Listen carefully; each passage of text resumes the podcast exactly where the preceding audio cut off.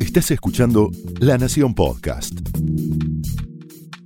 A continuación, el exitoso ciclo de entrevistas de La Nación Más, ahora también para escuchar. Esto es Conversaciones.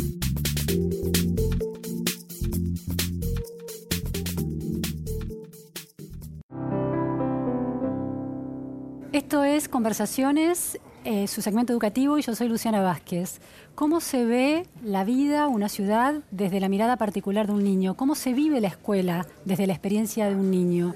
Estamos con un adulto capaz de entender la experiencia de los más chicos. Es Francesco Tonucci, que está hoy con nosotros en Conversaciones de la Nación. Muchísimas gracias, Francesco, por estar hoy aquí. Gracias por invitarme.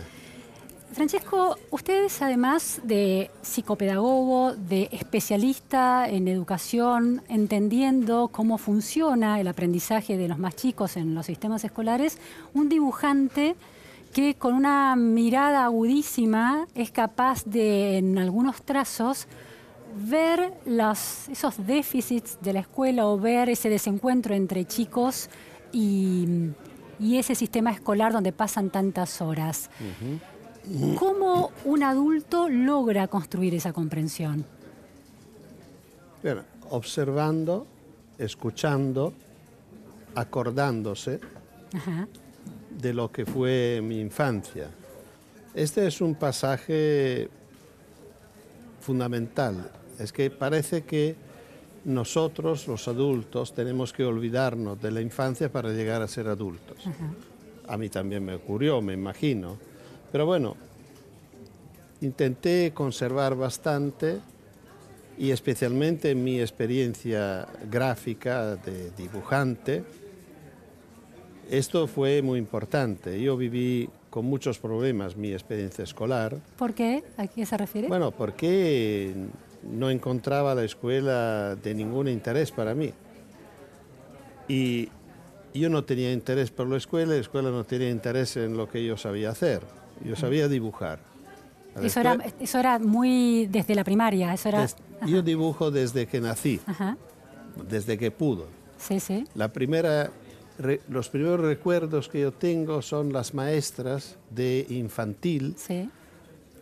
que la maestra de mi clase que llamaba a las colegas a mirar mis dibujos en el pizarrón negro, por lo cual se ve que merecían una, una atención. Sí, sí.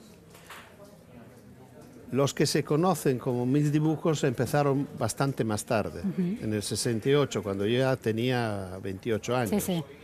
Pero yo dibujo, pero en serio, como yo pensé siempre de haber nacido artista. La escuela no tenía ningún interés en esta vocación mía. Y sufrí mucho porque tenía, al contrario, algunos problemas con matemática, especialmente con álgebra, y esto me provocó crisis, llanto, bueno, lo sufrí mucho.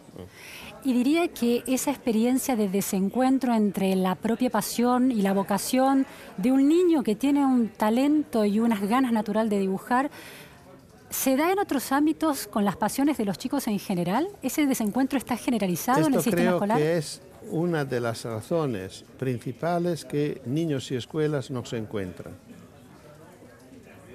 menos que los pocos que encajan en la propuesta escolar. Es decir, la escuela hace una propuesta, que es una propuesta muy estrecha. Sí.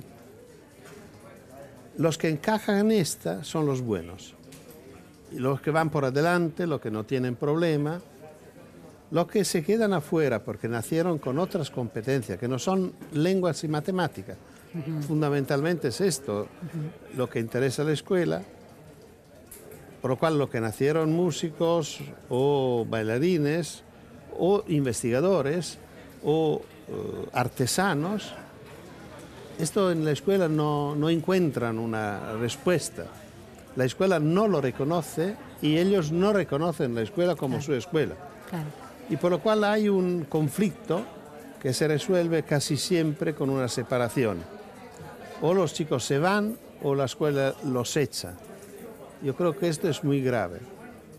Yo creo que lo que necesitamos es una escuela que apruebe.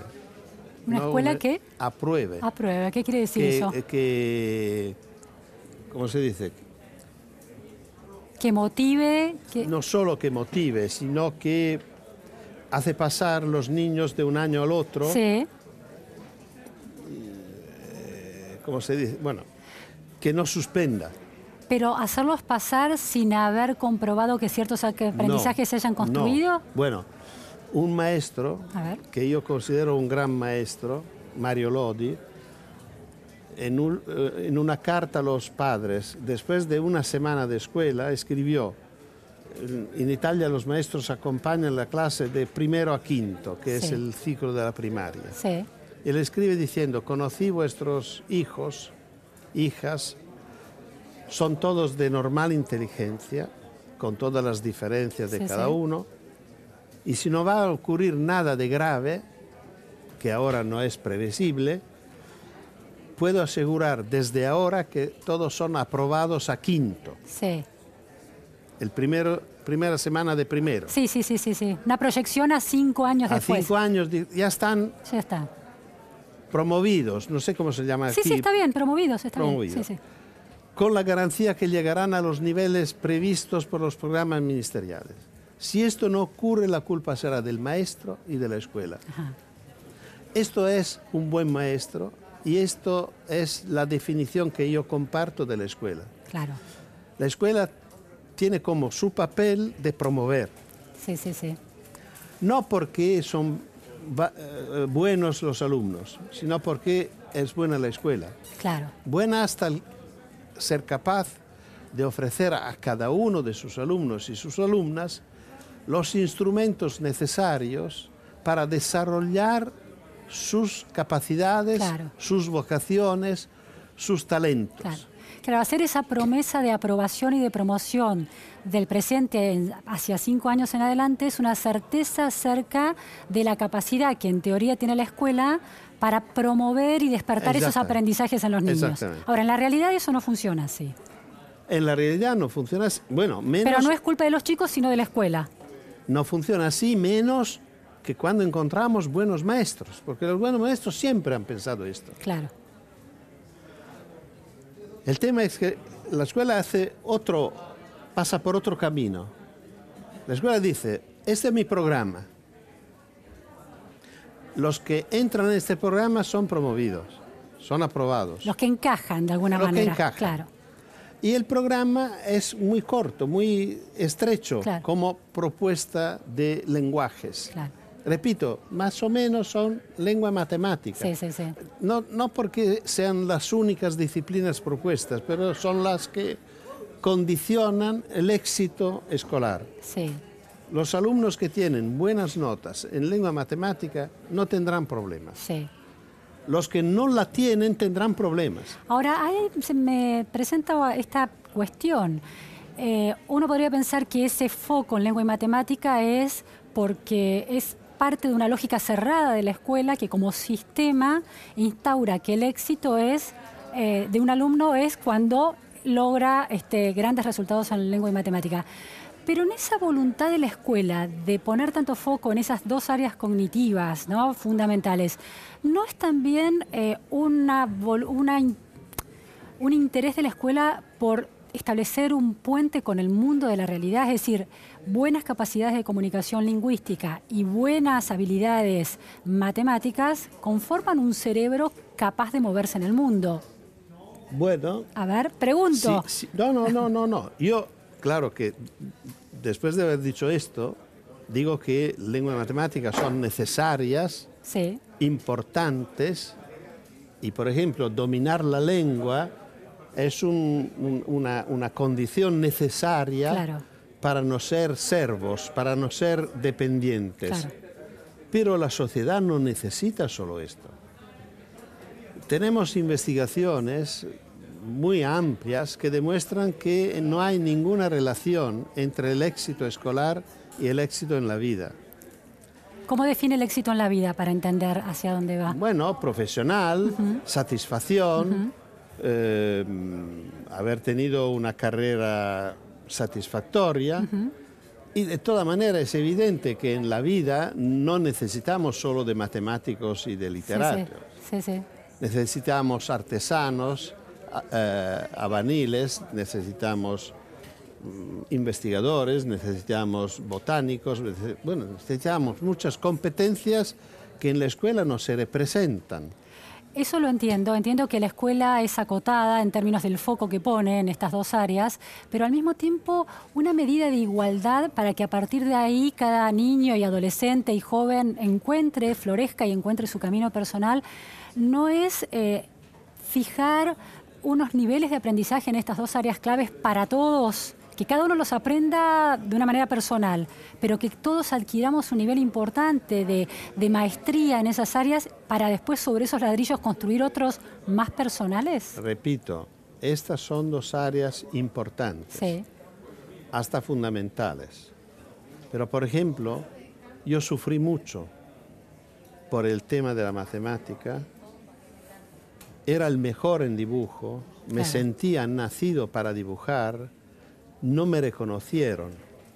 Yo estoy seguro que se- si se reconociera que yo era muy bueno porque dibujaba bien, a lo mejor me, gust- me haría gustado recuperar también matemática. Claro, entiendo. Es decir, yo creo que hay que ayudar a los chicos a, vale- a- a valorarse a valorarse. Y se pueden valorar solo sobre lo por lo cual nacieron. Claro, Esto es la, la- la inversión para ser competentes y felices. claro.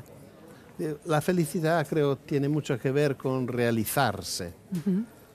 Y realizarse significa llegar a un nivel alto de competencia. Sí, Si la escuela consiguiera de que todos los alumnos salieran con, con una competencia muy alta, cada uno en lo suyo, nosotros podemos tener personas satisfechas, serenas, contentas y con buena probabilidad de trabajo, porque por- para los mejores hay trabajo.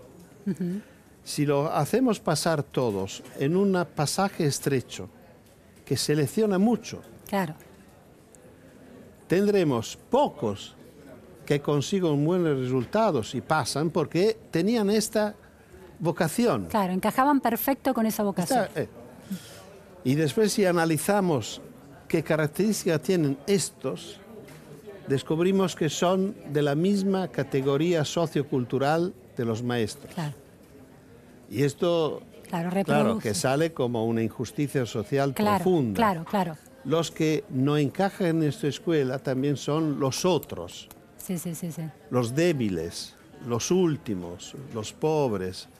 Bueno, a mí hoy me interesa luchar por una escuela para estos, no para mis hijos, Sí, sí, sí, sí, no para mis nietos. Que Es decir- tienen otros recursos y otro capital cultural. Exactamente, claro. Ah, exactamente. La escuela es uno de los pocos recursos de rescate cultural.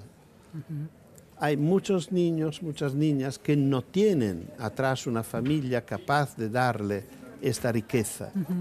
Esta yo la espero de la escuela. Con lo cual sí. la escuela, cuando yo digo la escuela no puede rechazar a nadie, lo digo muy en serio. Hay investigaciones que en Italia demuestran que a pesar que el abandono escolar no es tan alto, pero los que delinquen, la- los Sí. chicos que entran en la delincuencia, por un 95% no terminaron Claro. la escuela obligatoria. Claro. Hay una correlación entre. Esto significa que, de mi punto de vista, la escuela no puede Claro. claro. rechazar a nadie, sí, porque sí, sí. lo que rechaza lo consigna a la mafia, a la, a la- a- bueno, a la delincuencia. Eh, hay, una, hay una idea hoy en día muy en boga de la idea de que del fracaso se aprende. El fracaso genera resiliencia, eh, genera la posibilidad de aprender y no cometer los mismos errores. Y por otro lado, eh, está la idea de que cuando un maestro desaprueba a un alto porcentaje de alumnos en la clase, es más responsabilidad del maestro que de los alumnos Es más, más, responsabilidad del Claro. maestro que de los alumnos. ¿Cómo se congenia en este nuevo principio del fracaso como una herramienta de aprendizaje y cuando el fracaso es generalizado en un aula es una responsabilidad de yo los maestros? cité Mario Lodi antes, que decía exactamente esto, que si fracasan la culpa es de los maestros. Ajá. Aunque fracase uno, Bueno, cualquier. ajá, No importa la cantidad del No, porque sí. eh, este uno Sí. significa no he- que no he tenido la capacidad de buscar medios adecuados para que desarrollara sus capacidades. Hay una certeza abajo que yo creo mucho que se puede discutir, que cada uno de nosotros, de nuestros hijos y de nuestros alumnos o alumnas, tienen un ámbito de excelencia Sí, y que la educación, cuando digo educación incluyo la familia y la escuela, deberían tener como su objetivo primario ayudar esta niña, este niño a buscar Sí. lo que Gabriel García Márquez llamaba su juguete preferido. Cada uno tiene lo suyo. linda idea. Por lo cual yo creo profundamente que esto es el- la vocación de la escuela. El tema de la resiliencia, bueno, yo no creo que se pueda pensar que vale la pena que, eh, que se castiguen para que puedan fortalecerse. Yo creo que ningún padre piensa esto. Castigar a los hijos para que sean más fuertes me parece una, una- una posición absurda. Desaprobar por parte Yo del estoy- docente tampoco. Y yo estoy, tampoco. Tampoco. Yo estoy seguro, ya lo sé, eh, trabajé con médicos, que por ejemplo los niños que pasaron por experiencias muy duras de la vida, como puede ser una, una enfermedad oncológica, como leucemia infantil, que por suerte hoy tiene muchas probabilidades de salida, salen mucho más fuertes de los niños que no han tenido esto. Sí, pero se puede proponer que todos pasen por No, la claro. enfermedad. sí, sí, sí, sí. sí. Esto pero es Sí. el tema. Sí. Yo no dudo que el fracaso puede tener también este efecto, Sí, sí. Pero yo no, estoy- no, no puedo No programaría el fracaso. absolutamente. Claro, claro.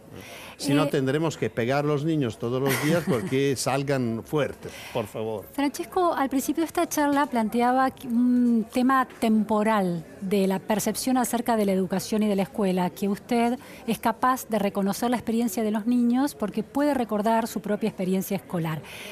Eh, el- el- Bueno, más que todo yo aprovecho de escuchando a los niños. escuchando a los niños, pero empatizando a partir de sus propias Sí, sí. memorias infantiles. A mí me interesa, hay- hay una cuestión del tiempo, ¿no? de la educación. Si la educación es un proceso que sucede en el presente o en el futuro. Eh, muchos eh, ministros, personas que tienen responsabilidad sobre los sistemas educativos y los padres, y también eh, ¿no? CEOs de corporaciones que necesitan fuerza de trabajo formada, plantean que una manera de motivar a los estudiantes de secundaria, para que terminen el secundario precisamente, es que entren en contacto con el mundo del trabajo muy rápidamente en los años, a mitad de la secundaria, últimos años del secundario. Es decir, la promesa de una empleabilidad futura como motor educativo, motor y como sentido de ese proceso educativo. ¿Qué le parece esa noción? Este todo el tema de la orientación hacia el trabajo. Yo me ocupé especialmente de niños pequeños. Recuerdo que una vez me invitaron en España a dar una conferencia sobre orientación. Yo la rechacé diciendo no tengo competencias, a menos que no aceptáis que doy una conferencia sobre la orientación empieza a los tres años. Y aceptaron. ¿Qué significa? Siempre el tema es del juguete preferido. Claro. Es decir, yo creo que esta es la orientación verdadera. Ayudar a los niños y las niñas a descubrir lo que les gusta en la vida, lo que sienten como suyo Claro. y dedicarse a esto. No hacer de todo, hacer lo que interesa a la escuela con fracaso o con éxito y después presentarle como un menú de lo que hay disponible. Claro. Niños que han vivido una experiencia, en la mayoría de los casos, sin mucho interés, Claro. van moviéndose, aceptan o buscando lo más rentable económicamente, Sí, sí, sí. o lo que en este momento funciona mejor y tiene más peticiones. Claro. A mí me da mucha rabia cuando eh, o asociaciones de industriales o ministerios de empresa y tal, sugieren o a la escuela o a las familias de orientar los hijos Claro. a profesiones que en este momento funcionan muy Claro. bien o donde hay una, una demanda social. Exacto. Esto siempre ha sido así y siempre han sido propuestas inadecuadas, porque hoy en día nadie sabe lo que va a ser necesario Claro. dentro de 10 años, Sí, sí, sí, sí. porque van a cambiar todas Sí, las sí, cosas. sí, los cambios son muy Por lo cual, contundentes. nosotros pedimos a los niños de renunciar a lo que les gustaría para ser ingenieros y a lo mejor dentro de 10 años no serán los ingenieros Claro. lo necesario. Interesante. Por lo cual yo creo que lo más garantizado es que cada uno sea sí mismo, con gusto, que viva la escuela bien, que salga contento Sí, de sí. haber realizado lo que deseaba. Esto será su trabajo. Sí, sí, sí. Y personas así, entre 10 años, irán a crear una, una sociedad mejor de la nuestra y que nosotros ni podemos sospechar. Eh, Francesco, la idea de la ciudad de los niños eh, plantea que los niños tienen que estar en la calle, que la calle es un buen lugar para los chicos, que caminar solos hasta la escuela, no importa cuán abigarrada sea esa ciudad, es un buen ejercicio. ¿Por qué? ¿Por qué eso es bueno en lugar de que estén protegidos en el hogar? Bueno, hay muchas razones para decir que sí. La primera es que los niños necesitan moverse de forma autónoma porque su cuerpo lo necesita. Necesitan descargar energías y no lo consiguen ni en el auto de sus padres y ni suficientemente en los cursos de deporte de la tarde. Esto lo dicen los pediatras. El peligro que corren es grave. Por un lado, el tema de la obesidad infantil, que es un, una alarma pediátrico muy fuerte. El sedentarismo. La- El sedentarismo. Claro, por la falta de movimiento. Sí, sí. Y los, lo- la obesidad infantil de hoy será una cardiopatología mañana. Hay también una relación fuerte entre cómo los niños se mueven, por ejemplo, cómo van a la escuela, y el nivel de atención. Parece raro. Ajá. Pero el nivel de hay- atención en la escuela. a la escuela. Ajá. Hay investigaciones que dicen que los niños que van caminando a la escuela tienen un nivel más alto de atención respecto a los que van en auto con los padres. Y la duración de esta diferencia es de más o menos cuatro horas. Ah, qué interesante. Tenemos en cuenta que la falta de atención hoy en día es una de las patologías que más influyen en la experiencia escolar y que provocan muchas veces un bombardeo farmacológico muy grave en los niños. Estas investigaciones nos dicen que probablemente hay casos patológicos, pero es probable que una mayoría de los casos no tienen nada que ver con patologías. Yo cuando lo cuento, digo, es que hay niños que, se, que los padres lo despiertan, Sí. ¿no? lo levantan, lo, lo limpian, lo alimentan, lo visten, lo ponen, le ponen en la, la mochila, lo llevan en el auto y lo descargan en la escuela dormidos. Sí, sí, Se despiertan en su pupitre claro. y los maestros dicen no están atentos. No, es que están dormidos, Claro. están despertando, por lo Claro. cual necesitan tiempo. Claro. Claro que un niño que sale de casa, saluda a sus padres, se encuentra con amigos, vive este momento rico del camino hacia, hacia la escuela, Sí, sí. jugando, haciendo bromas, chistes, tal, corriendo, paseando, Sí, sí, sí. casi, no casi siempre, siempre con mucho cuidado. Cuando los niños son solos se cuidan perfectamente. Tienen menos accidentes que cuando los llevan los padres al colegio. Totalmente. Am- Yo estoy promoviendo esta experiencia de hace 20 y más años.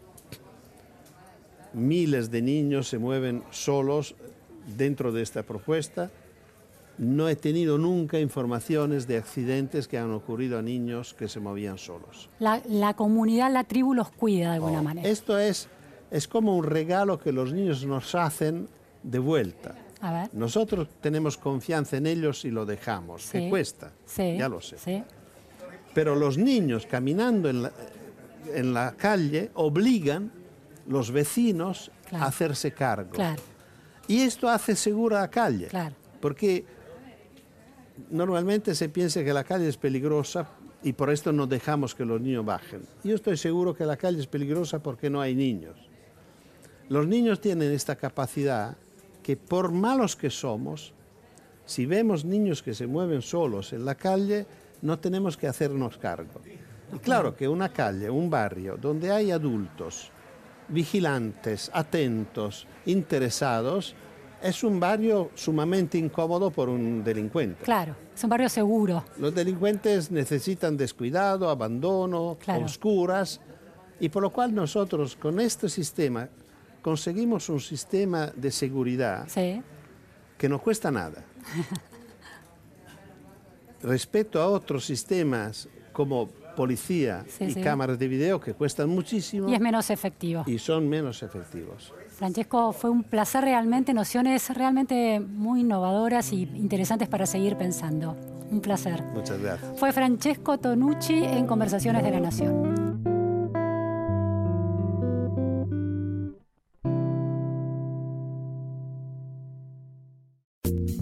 Esto fue Conversaciones, un podcast exclusivo de La Nación. Escucha todos los programas de La Nación Podcast en www.lanacion.com.ar. Suscríbete para no perderte ningún episodio. Estamos en Spotify, Apple Podcast, Google Podcast y en tu reproductor de podcast favorito. Seguí escuchando La Nación Podcast.